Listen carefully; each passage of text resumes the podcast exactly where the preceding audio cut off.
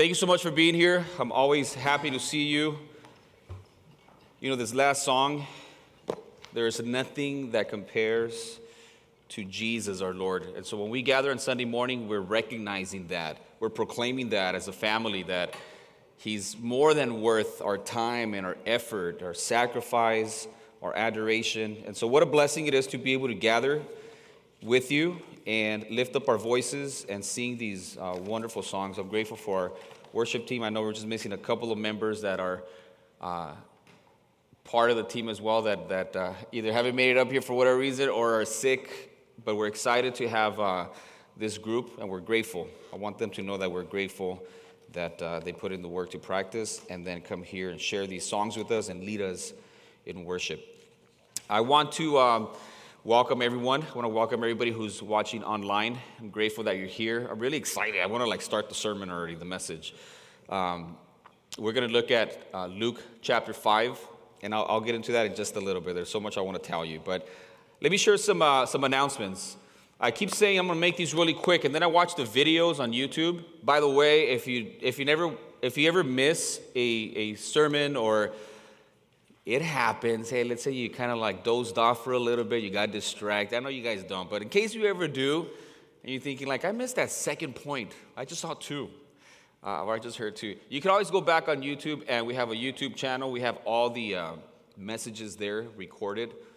And, um, and as we found out not that long ago, we also have recordings of, of messages from like 10 years ago. I, I sound different.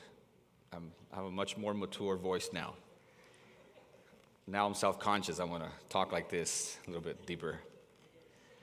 The point is, there, I think there's a lot of great teachers out there of the word. I want you to be familiar with them.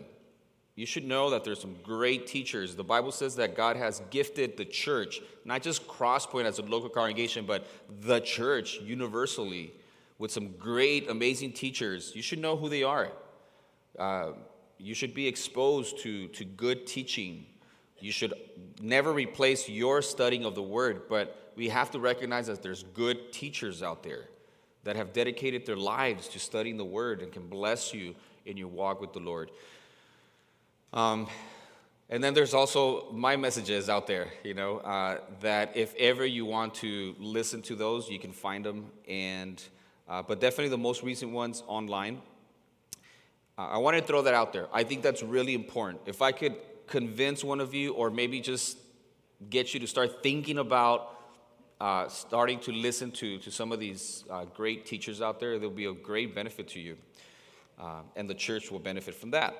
So, let me go through some of the announcements that, that we want you to be aware of. And that is that today, we start our young adults ministry at 6 o'clock here at church. We'll be outdoors, so come dressed appropriately, but also come hungry. We're going to have food. Uh, we expect to just have a, really blessed time. We've invited people from obviously our congregation. You're all invited if you're between 18 years old. If you're 17 and a half, join us. We're not going to ask for your ID. You know, for your really mature, individual, join us for the young adults ministry. Uh, invite someone, bring somebody with you. We're going to have food, we're going to have the word, we're going to have some activities. But we're really excited about that. Okay? So if you're between 18 years old and 30 something, that's all we're saying 30 something. You're, you're invited to join us at 6 o'clock here at church. Pray about that. If that's not you, if you're not going to be, pray about it. Or if you want to help, decorate, set up, whatever, serve and, and you're interested in being part of that ministry, see me. We could always certainly use uh, help in that way.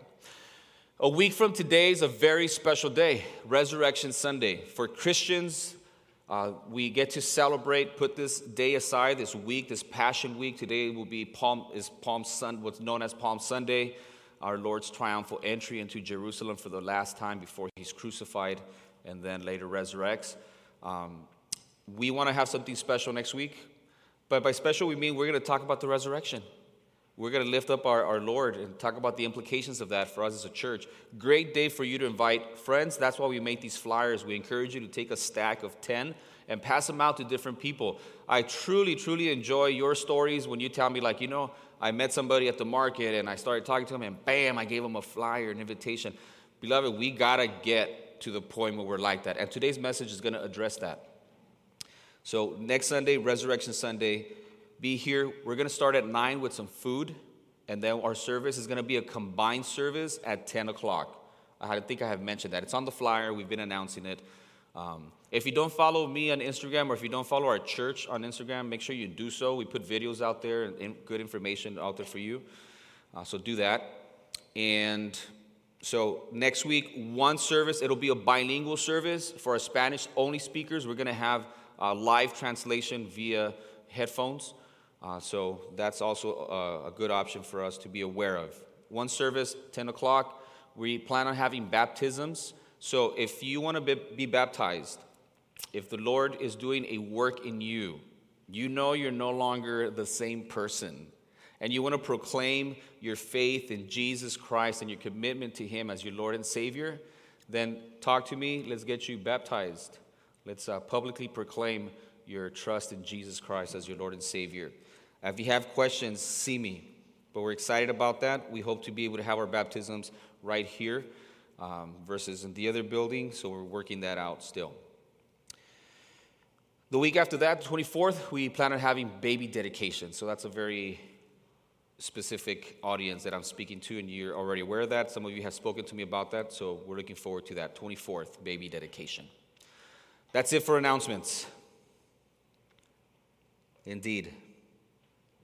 I want to share with you a portion, a couple of verses from Romans chapter 4, verses 23 to 25, in order for us to take communion as we get ready to take communion. So if you didn't grab one of these on your way in, please raise your hand and we'll have somebody come along and uh, provide you with one if you wish to participate in communion here with us. Romans chapter 4, verses 23 through 25 and Romans here, the Apostle Paul is talk. The context is that he's talking about Abraham's justification by faith. Abraham is known as the father of faith, right? He believed God and it was accounted unto him as righteousness, meaning, though we are sinners, we are declared not guilty because of what Jesus Christ did for us at the cross. He took our place at the cross. And so the context is Paul is developing this idea of Abraham being justified by faith alone. And then verse 23 says, Now it was not written for his sake alone that it was imputed to him. Imputed mean awarded to him, this right, this justification, this righteousness by faith.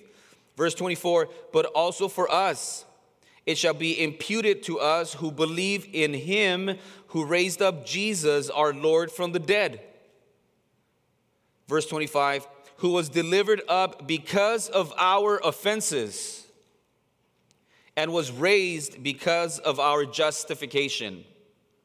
Now that's a little heavy, but it's basically saying, look, as Abraham was justified by his faith, his trust in God, so are we.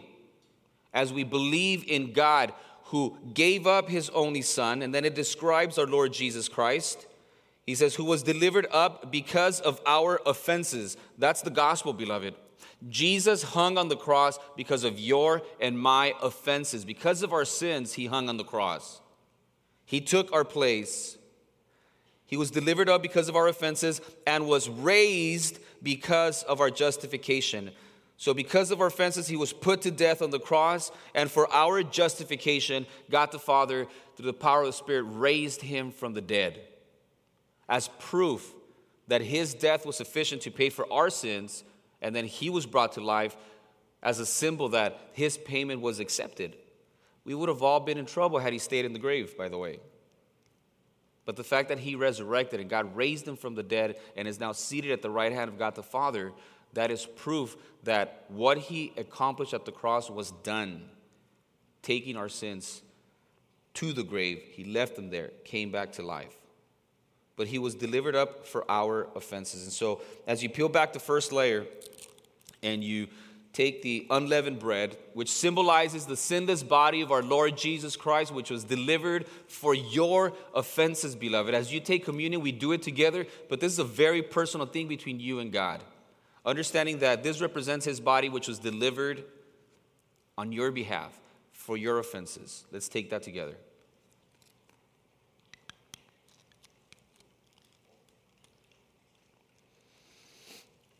As you peel back the second layer, you see the juice that represents and symbolizes the blood, the precious blood of our Lord Jesus Christ that was shed on the cross on our behalf.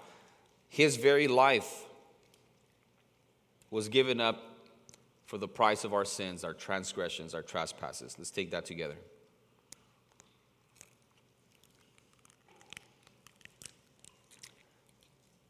I have a question for Matthew. Matthew, are you ready? Look at you. Of course, you guys, I only did that as an example. If I ask Matt if he's ready, that's a yes. That's an affirmative every time. Let's go ahead and stand. We're going to try to sing a uh, new hymn called Amazing Grace. I don't know if you guys have heard of it. Yeah. We, we sang at the cross for three weeks. We're going to sing Amazing Grace. Part of what we want to do is we want to stay connected with our history. All right? This hymn was written by John Newton. He was a captain of a slave trading ship. He was born in the early 1800s. He penned this, this poem and this song that, that is probably the most popular, well known hymn in the history of humanity song. And we get to sing it a couple of hundred years later. So many Christians that have come and gone to be with the Lord have sung this through the centuries. So let's sing Amazing Grace. Amazing grace, how sweet the sound that saved a wretch like me. I once was lost, but now am found was blind, but now I see. Was grace that taught my heart to fear, and grace my fears relieved. How precious did that grace appear the hour I first believed.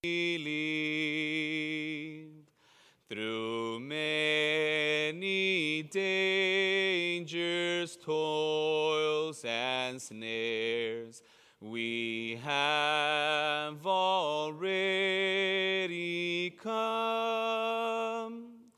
'Twas grace that brought us safe thus far, and grace will lead us home.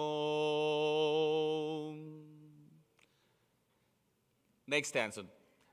The pause is so that we could sing this one twice as loud. You guys ready for this last one? All right, let's go. Amazing grace, how sweet the sound that saved a wretch like me. I once was lost, but now I'm found was blind, but now I see.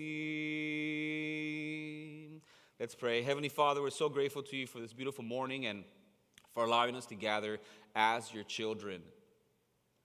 A group of people that were lost, but by your grace we are found and forever grateful. We pray that you would lead us, guide us this morning, Holy Spirit. We pray that you would teach us, that you would transform our lives through the power of your word. We pray in Jesus' mighty name. Amen. You may have a seat, beloved. All right. So this morning I get a chance to. That timer's not right. I love it. I would love to have an hour and 10 minutes. Um, so that made you guys nervous. Some of you guys got real nervous right there, right? like an hour and 10 minutes. This morning, the uh, title of the message is God's Work Through the Church. And I have a confession to make. So in chapter 5 of Luke, I'm really, I've been anticipating and looking forward to one of my favorite stories, which is the healing of the paralytic when his friends take him to the Lord and, you know, the whole roof action. If you guys don't know that, read, that's because you haven't read along through chapter 5. But I was, this is my confession, I was actually planning on maybe not altogether skipping this small section of the healing of this leper, but I was just going to read it and kind of go through it. And, and I have to say, God didn't allow me to do that. Um, and so we're going to look at Luke chapter 5, verses 12 through 15, the uh, message entitled God's Work Through the Church. And part of what I want to do, and it just kind of came out that way as I was studying, is I want us to be encouraged about being part of Crosspoint, about being part of the church. You know, the fact that we belong to Christ is, is amazing. The fact that He would put us in a local church like this is such an opportunity for us to be blessed and to bless other people. Now, you guys are a quiet bunch. And I appreciate that. I guess as a teacher, you want people to be quiet and attentive. But every once in a while, I think a, a nice, loud amen is deserved. So here it goes. I'm prepping you guys. I'm gonna, I'm gonna say a quick phrase, two words, and I would love to hear an amen, but only say amen if you believe it. Jesus heals. Amen. We have to believe that. We have to believe that Jesus heals us, and we have to believe that Jesus can heal anyone and everyone. And that's what we're going to see today. It's a story of a leper, but I think it's so much more than that. I'm going to develop that with three points, but we're only going to look at Luke 5, verses 12 through 15, and I entitled it God's Work Through the Church, also known as God's Work Through You and through me. And we have to believe that. And I think as we believe that, that's going to change how we behave, how we view attending church services. I think it's going to change how committed we are to the local congregation and how committed we are to God's work and the people around us. I really believe that what we talk about here on Sunday mornings is of utmost importance. I hope you do too. I would imagine that's why you continue to come because you realize that what we do, despite of who the speaker is, that doesn't matter, is that we are in God's word talking about Jesus Christ our Lord and how he can heal us and everybody around us. But in order for that to work, a couple things have to happen. I want to say this in the introduction. You have to believe and understand that you're broken and in need of healing. I do. I don't think I understand just how broken I am, but I know I'm broken. I know I need healing in many different levels in my life. And that's probably step one. Because if you think you're all all right, then the Lord said that those who are well don't need a physician, and He is the great doctor. If He is the great doctor, but you don't have need for a doctor, then the Lord is saying, like, well, there's nothing for me to do in your life. But for those of us that realize that are, we're broken, and you don't let the enemy hinder you from coming to the healer, to church, and to the gatherings because you're broken. That's, you know, he's, he's so smart. I don't want to give him too much credit, but he is. He's been around. And when we see our brokenness, whether it's our flesh or the enemy will say, like, oh, and you're going to go to church like that? All messed up? You should say, that's exactly why I have to go to church, because I know I'm messed up. Beloved, there is so much power in the Lord. And that power in our lives is ultimately what makes us good witnesses of His. So many people have this against the church. They're a bunch of hypocrites. They all act like they got everything together. You know, they think that because there's at least some truth in that. I hope that Crosspoint never becomes that, and, and, and whatever amount of that we are, that it would lessen as we become more transparent and honest with ourselves and with each other and say, man, I'm, I'm broken. And I realize that I need healing. And then we can say, well, you know where the healing's at. Jesus is the great healer. So let's get together. Let's pray over one another. Let's help one another. Let's encourage each other. Let's be in the Word. Let's understand who this Jesus is. And beloved, some of you need healing of all sorts of types. I know some of you. I, I, I kid you not. I, I, I, need, I need help with everything. But that's a good place to be at when we learn to depend on Christ. When it's not just words, when we realize that we depend on Him every hour of the day. Beloved, that's a good place to be at. And we're going to see that in this man that experiences this amazing miracle by God. This church is all about making disciples.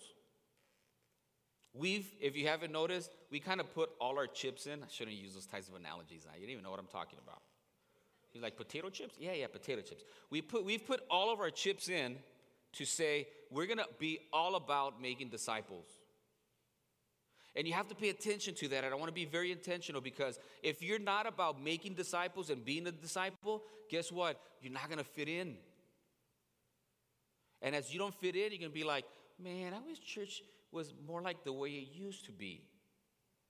When I was 12, it was so much fun just going to the youth group, don't have to worry about anything, this discipleship stuff, or whatever it is that comes to your mind. You know, some of us live like we want to go back in time and, and relive the good old days. Beloved, for a Christian, our best days are always ahead of us. Our best days are always ahead of us. Stop looking back and dwelling in the past. Where you at right now is where God has you, and you know where He wants you to be. Let's go forward and let's do it together. But we're all about making disciples. And that means maybe it's not always going to be like the most fun church. But man, I've been reading the Bible for a while and then like making your, your church fun or entertaining is, is not in there. I'm looking and it's not in there. We got to take God serious. Now, I have to be honest with you as well. As much as I believe, and I do, that God is serious and we are to take Him serious and we are to dedicate our lives, I would describe my life as full of joy since my early years, even as a teenager, you know, those dreaded years that, I mean, I had my weirdness and all that stuff, but having known the Lord through my intermediate years and my high school years, I had a blast. Not the way the world would describe it, but man, I've, I've, I've experienced God's joy for the last 30 years of my life. And I feel like right now is the best time of my life. And if you would have asked me five years ago, I probably would have said that five years ago was the best time of my life, and five years before that was the best time of my life. Like, I really feel like that. And it's not because I have a perfect life or everything's well and all my circumstances are in order. That's not the case. But I really feel because by God's grace, I've been growing in faith. And I still have so much way, so much more to go, but I've experienced this joy in knowing the Lord. I want that for you. Because I think that's what, in part, God uses to be a testimony to other people. So, making disciples is what we're about in this church. That's why our, our, our, we have a discipleship process. That's what we're about. We're about experiencing God through Sunday morning. We're about committing ourselves to spiritual growth through growth groups, and we're about loving the world by serving them with God's love. Experience God, commit to growth, serve the world. We do those basic things, you're on a good path to be a good disciple and a good disciple maker.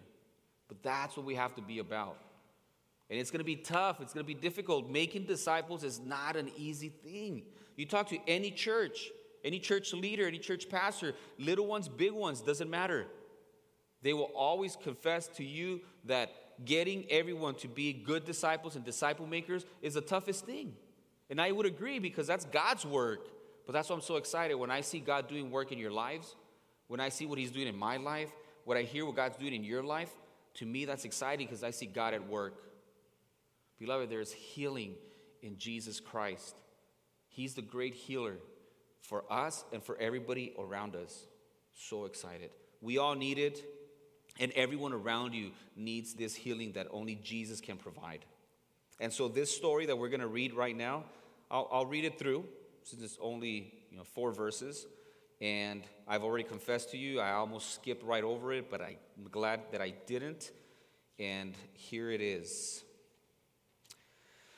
Last week we talked about our Lord uh, and, and the calling of his first disciples and the miracle that he did with the fish and Peter's reaction to say he left it all and then he followed the Lord. And then verse 12 picks up right here. So I'm going to read Luke 5, verses 12 through 15. It says, And it happened when he, Jesus, was in a certain city that behold, a man who was full of leprosy saw Jesus. And he fell on his face and implored him, saying, Lord, if you are willing, you can make me clean. That's some faith right there. Then he, Jesus, put out his hand and touched him, saying, I am willing, be cleansed. Immediately the leprosy left him, and he charged him to tell no one, but go and show yourself to the priest, he said, and make an offering for your cleansing as a testimony to them, just as Moses commanded. However, the report went out around concerning him all the more and great multitudes came together to hear and to be healed by him of their infirmities. I know you're thinking, like, Mike, you wanted to skip over that? Shame on you. God's work through the church. Now, you might be thinking, like, wait a minute, God's work through the church? I didn't see any of that right here, but it is. It's right there. I'll help you see it if you didn't see it. I have three points that I want to share with you. The main point is this God is glorified when we lovingly point people to Christ. That is our mission statement. Our mission statement is to glorify God by lovingly pointing people to the cross of Christ for salvation and growth. All that to say, you could, you could put all that into we want to glorify God by being and making disciples. Same thing. We want to glorify God. We believe that's the most important thing for the church and for any one of us to do to glorify God by lovingly pointing people to the cross of Christ for salvation and growth. That's our mission statement. And I think that is what we see right here. So, the main point God is glorified when we lovingly point people to Christ. And um, here are the three points. Let's get right to it. People experience healing when the church, or when we, People experience healing when the church, point number one, demonstrate Jesus. When the church demonstrate Jesus, then people can see Jesus through the church, just as this leper. Luke, who is a good physician, who's a doctor, tells us here that this man was full of leprosy full of didn't he wasn't just a leper which would have been bad enough but luke being a doctor says this man was full of leprosy. What does that mean? He was in a condition that he couldn't repair himself or nobody could actually help him. Leprosy is still an incurable disease skin disease and it's terrible. It's got social implications. And here he was full of leprosy meaning can't go to a regular doctor can't just put on savila. Ah that's a hispanic joke right there aloe vera.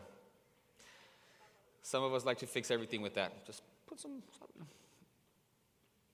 Leprosy is something you cannot fix on your own, incurable. And I love this. Think about the spiritual implications of this, beloved.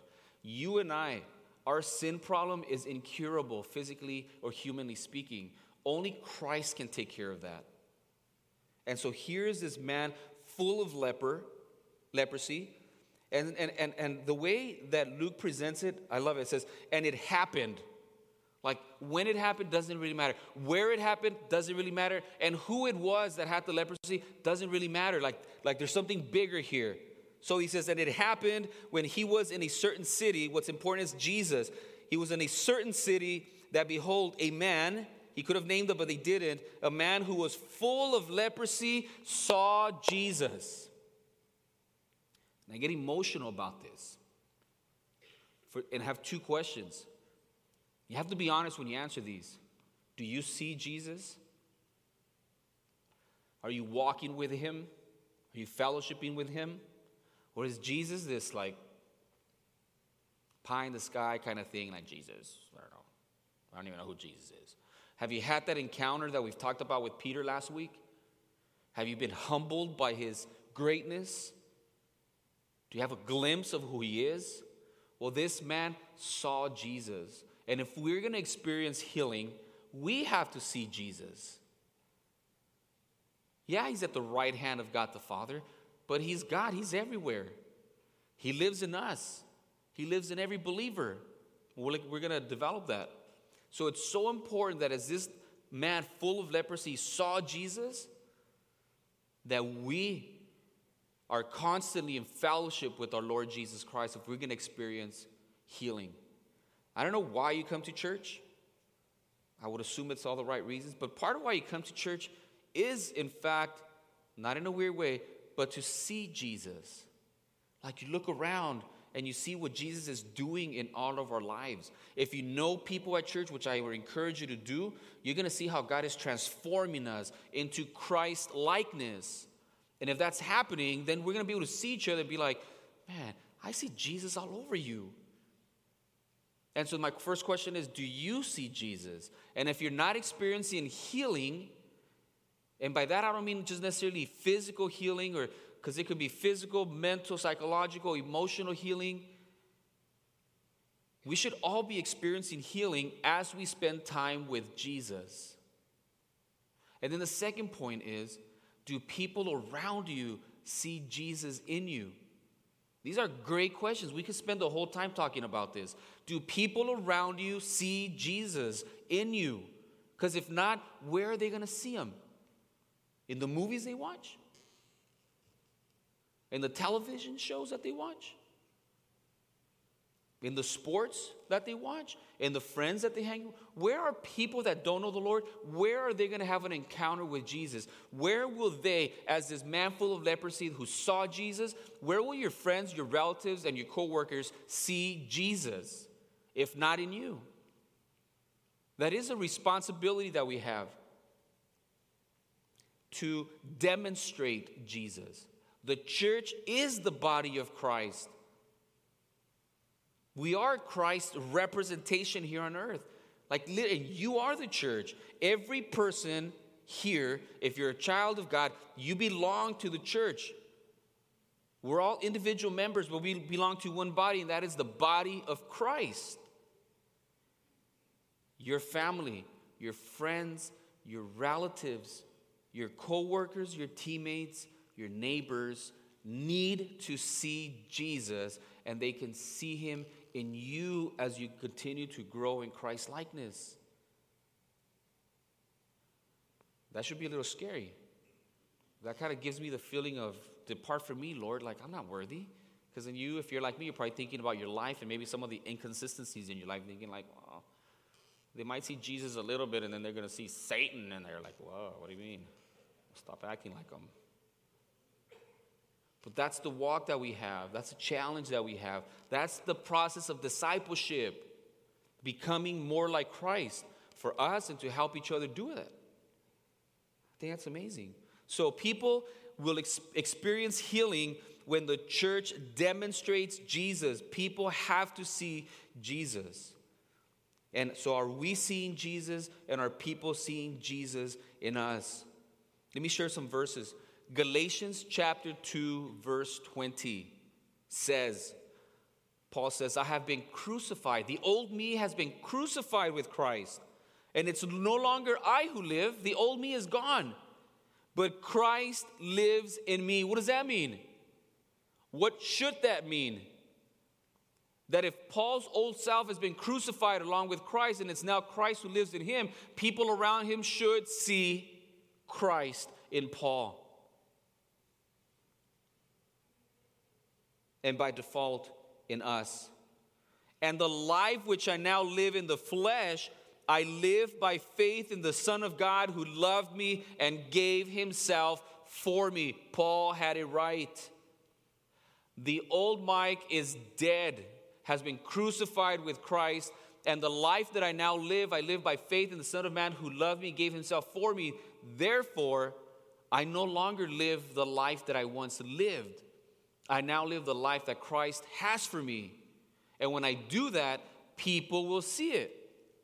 And they will see Christ in me. And they will be attracted to Christ. And they will find healing in Christ. See how that works? The next verse, Galatians chapter 3, verse 27. For as many of you as were baptized into Christ have put on Christ. When's the last time you put on something but people couldn't see it? Your invisible coat. You know, when you bring out your nicest jacket, why do you put it on? So people can see it. Like, bam. Makes you look slimmer, probably. That's probably why you like it. All right? Yes. Makes you look good. It's like you're projecting something. You put that on. You're going to go somewhere nice, not because you want to impress necessarily, but you want to look nice. You put on your best. Here says if we've been baptized into Christ, we have put on Christ. And when you put on Christ, people are going to see him on you. That is the testimony. But we have to be willing to sacrifice the old self and to start living the life that Christ has for me. I think it's really simple. When that doesn't happen, when we don't see Christ in our lives and people around us don't see Christ in our lives, it's simple. You're living a selfish life. Maybe you're living in sin and you're not living the life that Christ has for you. That's it. That's it. When we submit to God and we start living the way He wants us to live, people will see Christ in us. Not perfectly, but they're going to know you're not the same person. Last verse, Second Corinthians chapter 5 verse 17. Paul says, "Therefore, if anyone is in Christ, he is a new creation. Old things have passed away, behold, all things have become new. We need to demonstrate Jesus so that we can see Jesus in our life and experience healing, and other people who need healing can see Jesus in our lives and come to Him for healing. It's all right there. People will experience healing when the church demonstrates Jesus. That's the homework for the rest of our lives to show Jesus in our lives. Point number two People will experience healing when the church not only demonstrates Jesus, but when they declare Jesus. So, what happened here?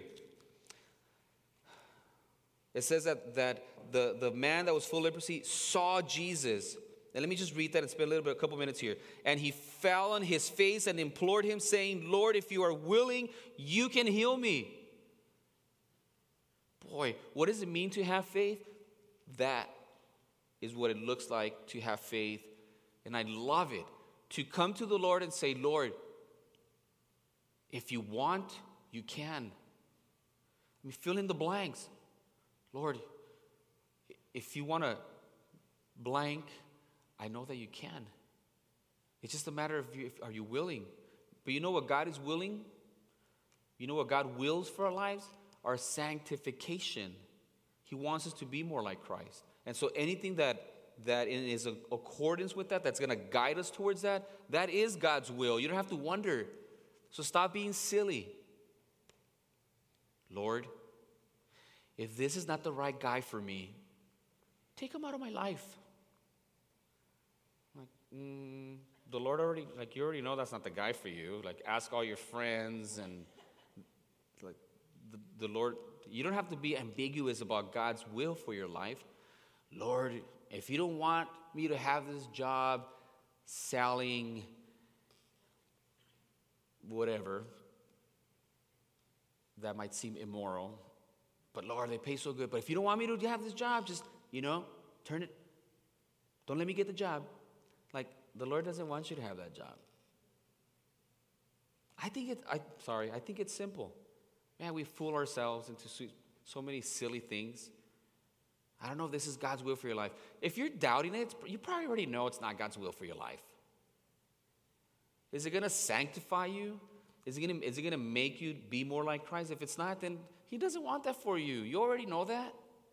Stop playing games and trust Him.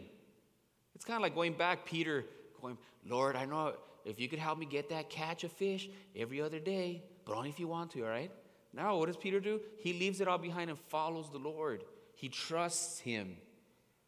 Beloved, we got to be willing to get rid of the stuff that we already know God wants us to get rid of. And we should start pursuing the things that we know God wants us to pursue.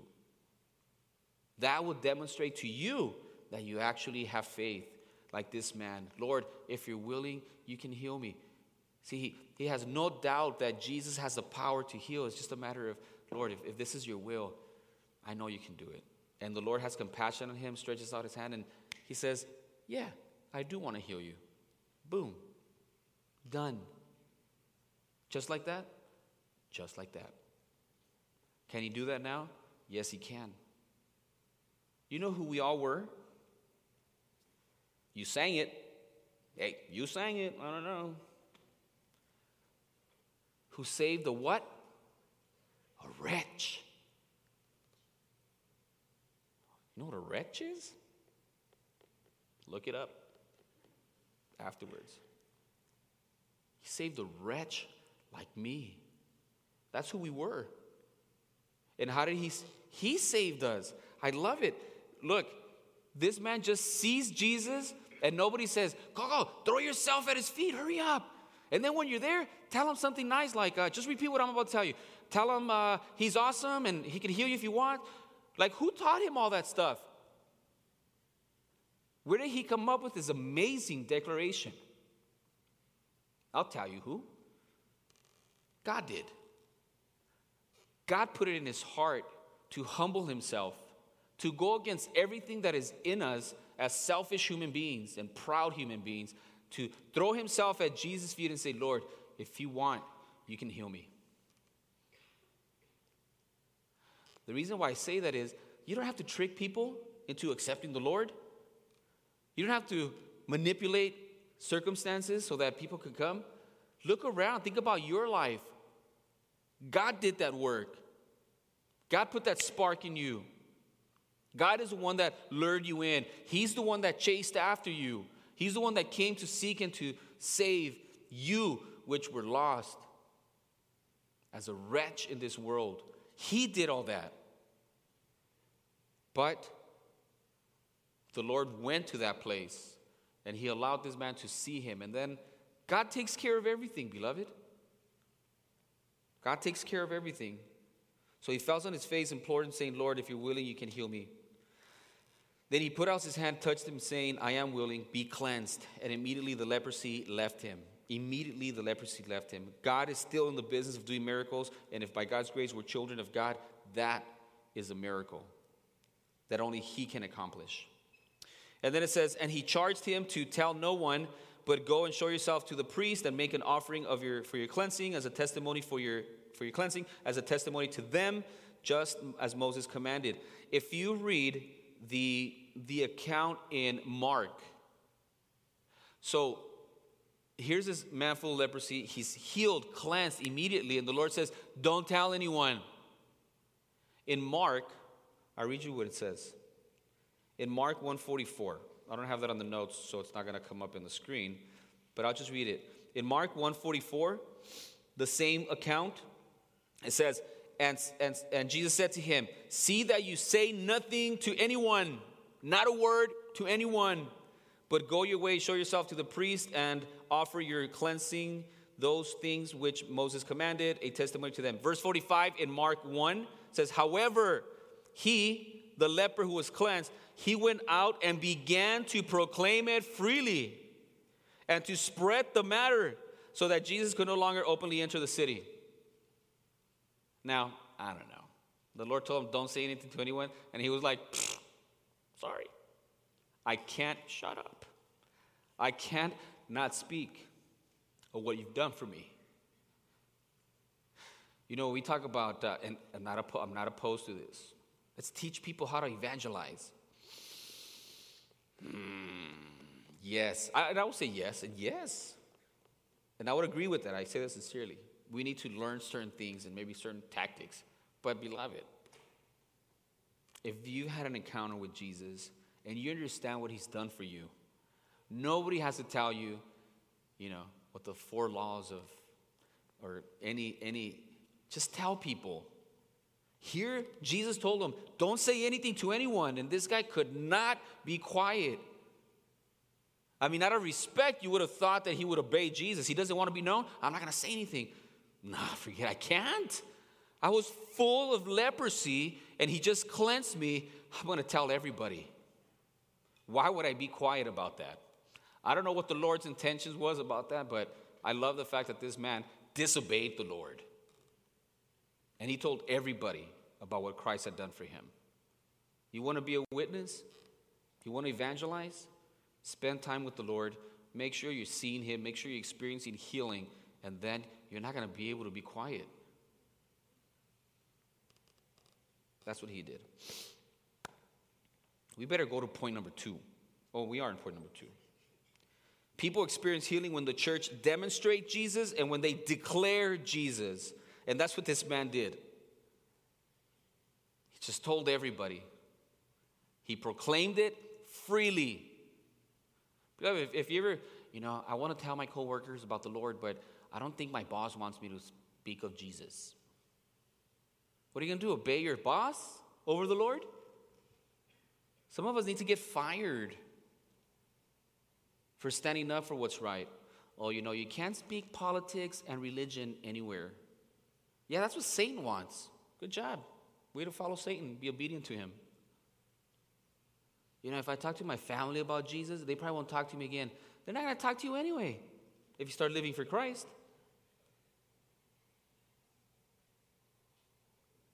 We got to, you know, just kind of pay attention to what's happening. Uh, just the other day, I got a chance to pray over a game at a public school. You know? I'm like the announcer at Cal High School. I don't know how that happened. but my son plays volleyball there. And I got asked to be the announcer. And, and they told me, you know, we had a special something, and if you'd like to pray, you can. So they gave me a mic and they told me I can pray if I want. What do you think I did? I prayed. Of course I prayed. Gotta be a little defiant, kind of like in Acts when, when the disciples are told, you know, they beat them up and say, like, we're to let you go, but don't you dare talk about Jesus. And they're like, whether it's right to obey you or God, you decide, but we're to obey God. But that's not easy. I understand that.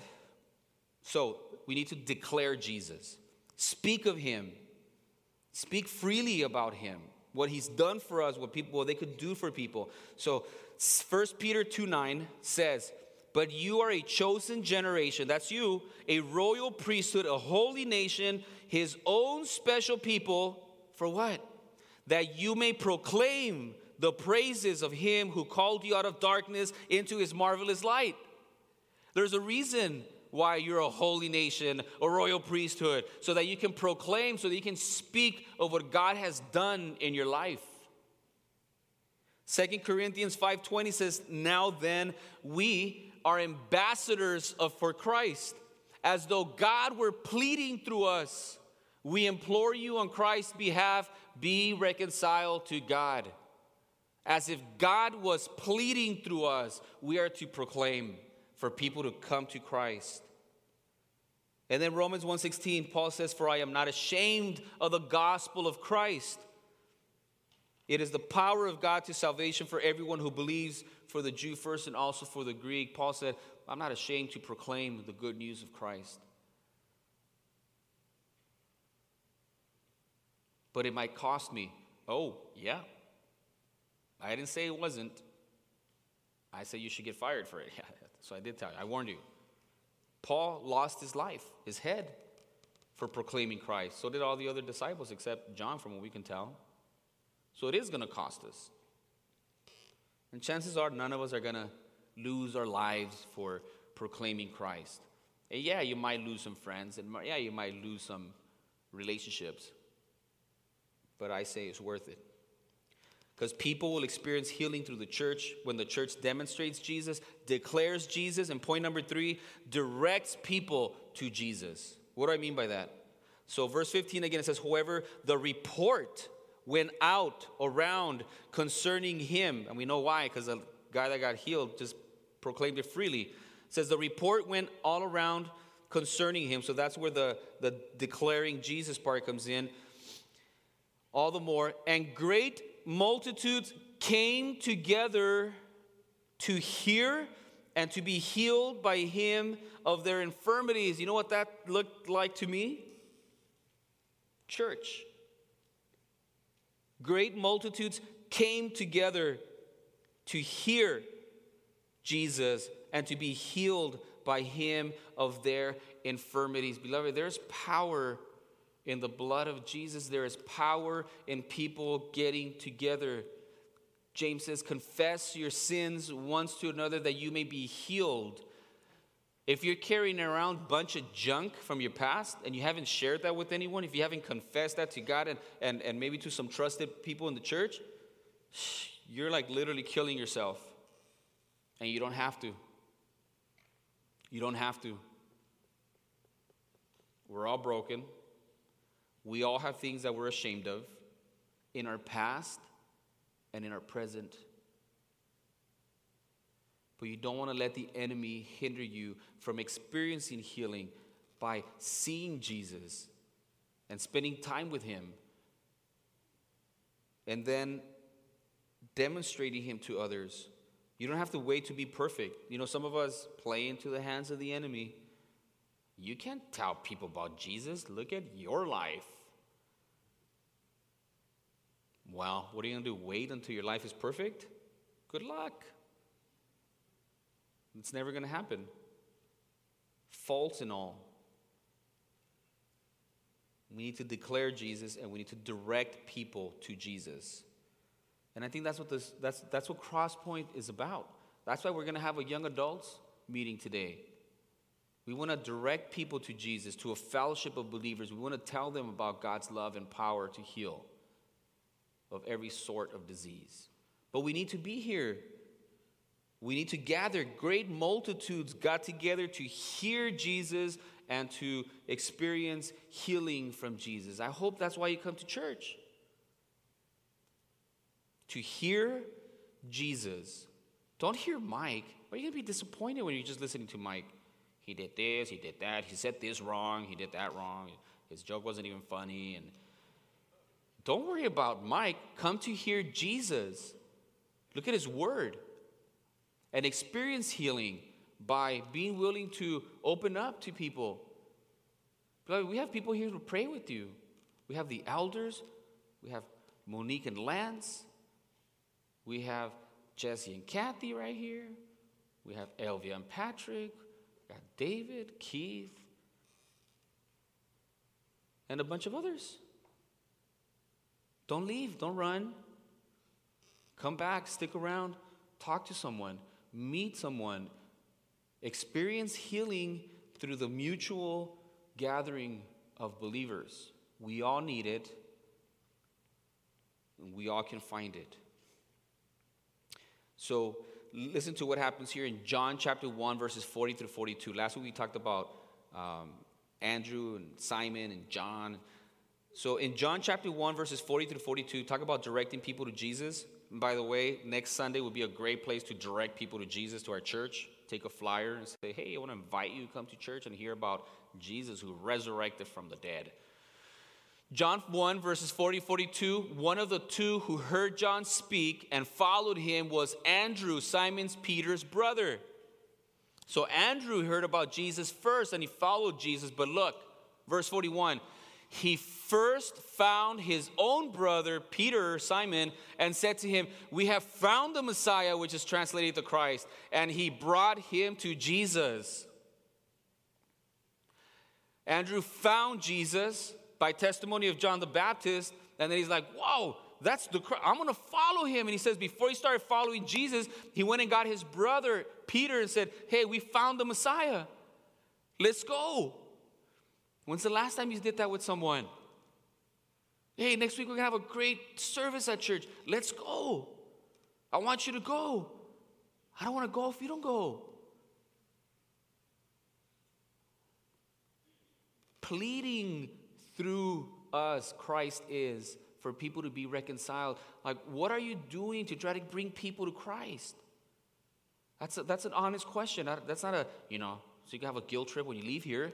I'm saying develop a plan and be in prayer. Have people in mind and in your prayers that you want to bring to Jesus. And don't worry about how they're going to react or, you know, they're not the right kind of church people. What are you talking about? The guy was full of leprosy. And he on his own threw himself at the feet of Jesus and said, If you're willing, you can heal me and experience that. You're not going to do the healing. You don't even have to prep people. You just have to bring them, show Jesus, give testimony of God's love and power in your life, and God will take care of the rest. He allows us to be part of His work. We're not It's not our work, our work. It's not our plan. It's not our design.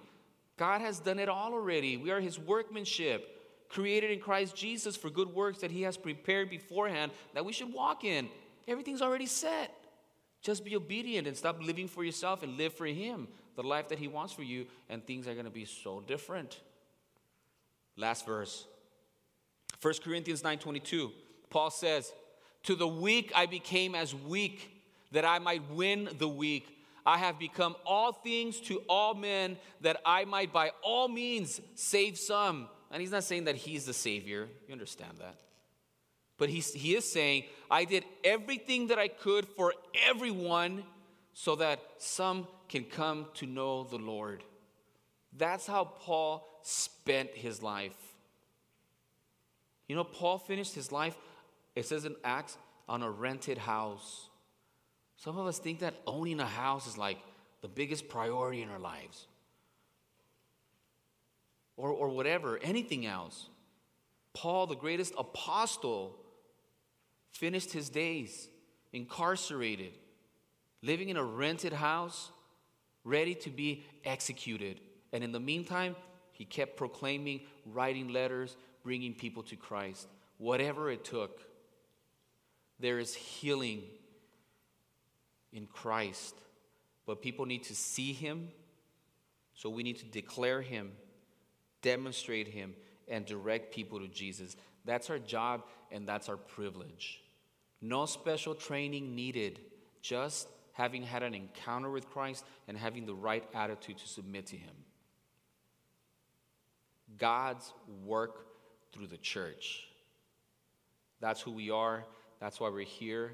And by God's grace, I tell you, I'm so motivated and encouraged. Why? Seeing God working in your lives, seeing God bring new people just about every week. Many of you staying here. If we could be of service to you, which I know we can, speak to us. Stick around. There's people here that will pray for you, get to know you, and um, the more you do, the more healing you'll experience, and the more likely you'll be to bring other people so that they can experience the healing that you yourself are experiencing. Let's pray. Heavenly Father, thank you for everything. Thank you for your word. Thank you for this example of this man who was full of leprosy.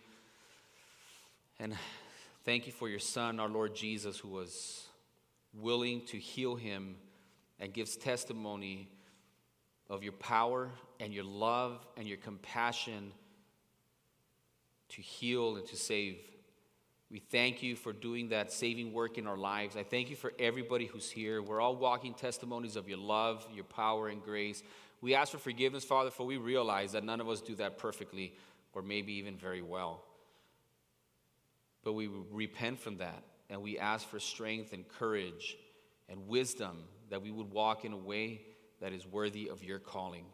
We pray that you will be pleased in saving many people through the efforts here at Crosspoint. We pray in Jesus' wonderful name. Amen. God bless you, beloved. You're dismissed.